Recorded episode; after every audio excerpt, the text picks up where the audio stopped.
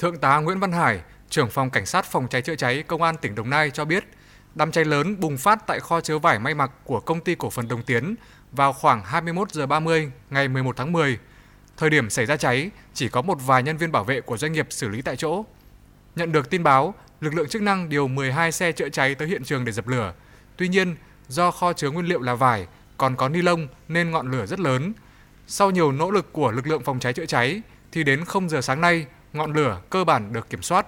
Thượng tá Nguyễn Văn Hải cho biết thêm, vụ hỏa hoạn không gây thiệt hại về người nhưng đã thiêu dụi nhiều tài sản. Hiện ngành chức năng đang điều tra nguyên nhân vụ hỏa hoạn. Bây giờ cái diện tích của nó là ước chừng là khoảng 500 trên 500 mét vuông. Mình bảo vệ được một cái ờ, kho ở bên cạnh nữa. Ờ, cũng cỡ khoảng hơn nhiều đó hơn chút để bảo vệ được một cái container hàng mới về hàng để sát ở đó để không cháy lan sang hai khu bên cạnh về cháy lan sang cái khu hành chính công của tỉnh đấy.